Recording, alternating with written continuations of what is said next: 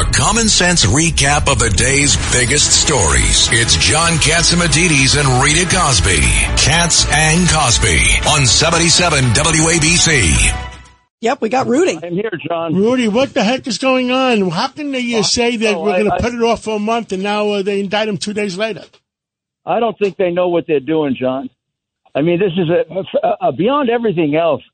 He's turned the DA's office into a clown show. I mean, it's like that used to be a great DA's office. I worked with it all my life. You know, going back to Hogan and uh, and Morgenthau, and they had great people there.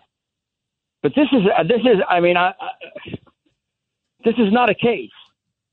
This is a totally made up prosecution.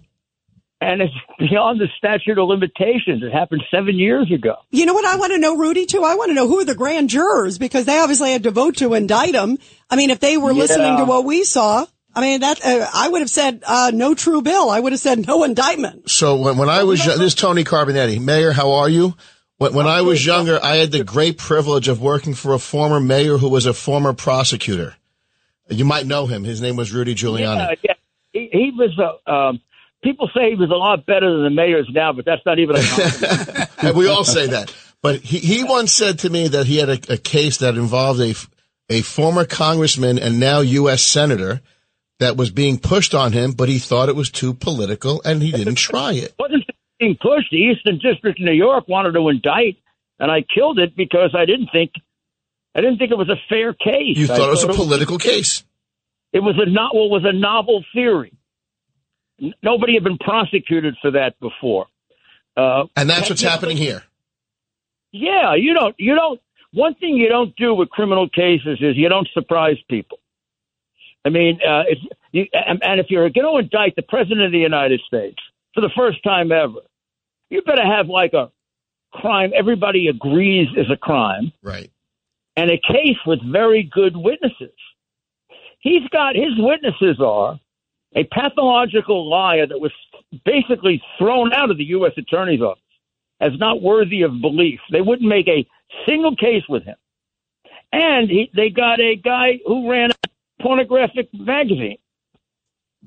Now, I mean- how do they actually get this past the, when, it reaches the first judge and there's a motion to dismiss?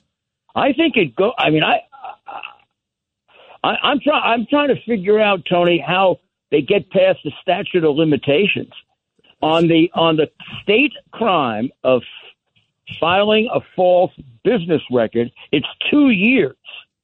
That's run five years ago. Right, right, And but he's is- coupling it. Mr. This Mr. goes Mayor, back to 2016. Mr. Yeah, Mayor, and then they then they attach it to a federal statute. And how they come up with how they have jurisdiction to indict under a federal statute.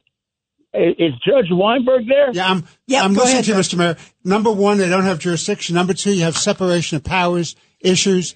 It's a bad case. It's a novel theory. If I was still on Supreme Court, they move to dismiss, I would throw it out. How's that? Yeah, I don't think you. I don't think. I, I don't care how biased the judge is. There are just too many reasons to throw it out that you wouldn't throw it out. I, I, I can't imagine why they brought this case.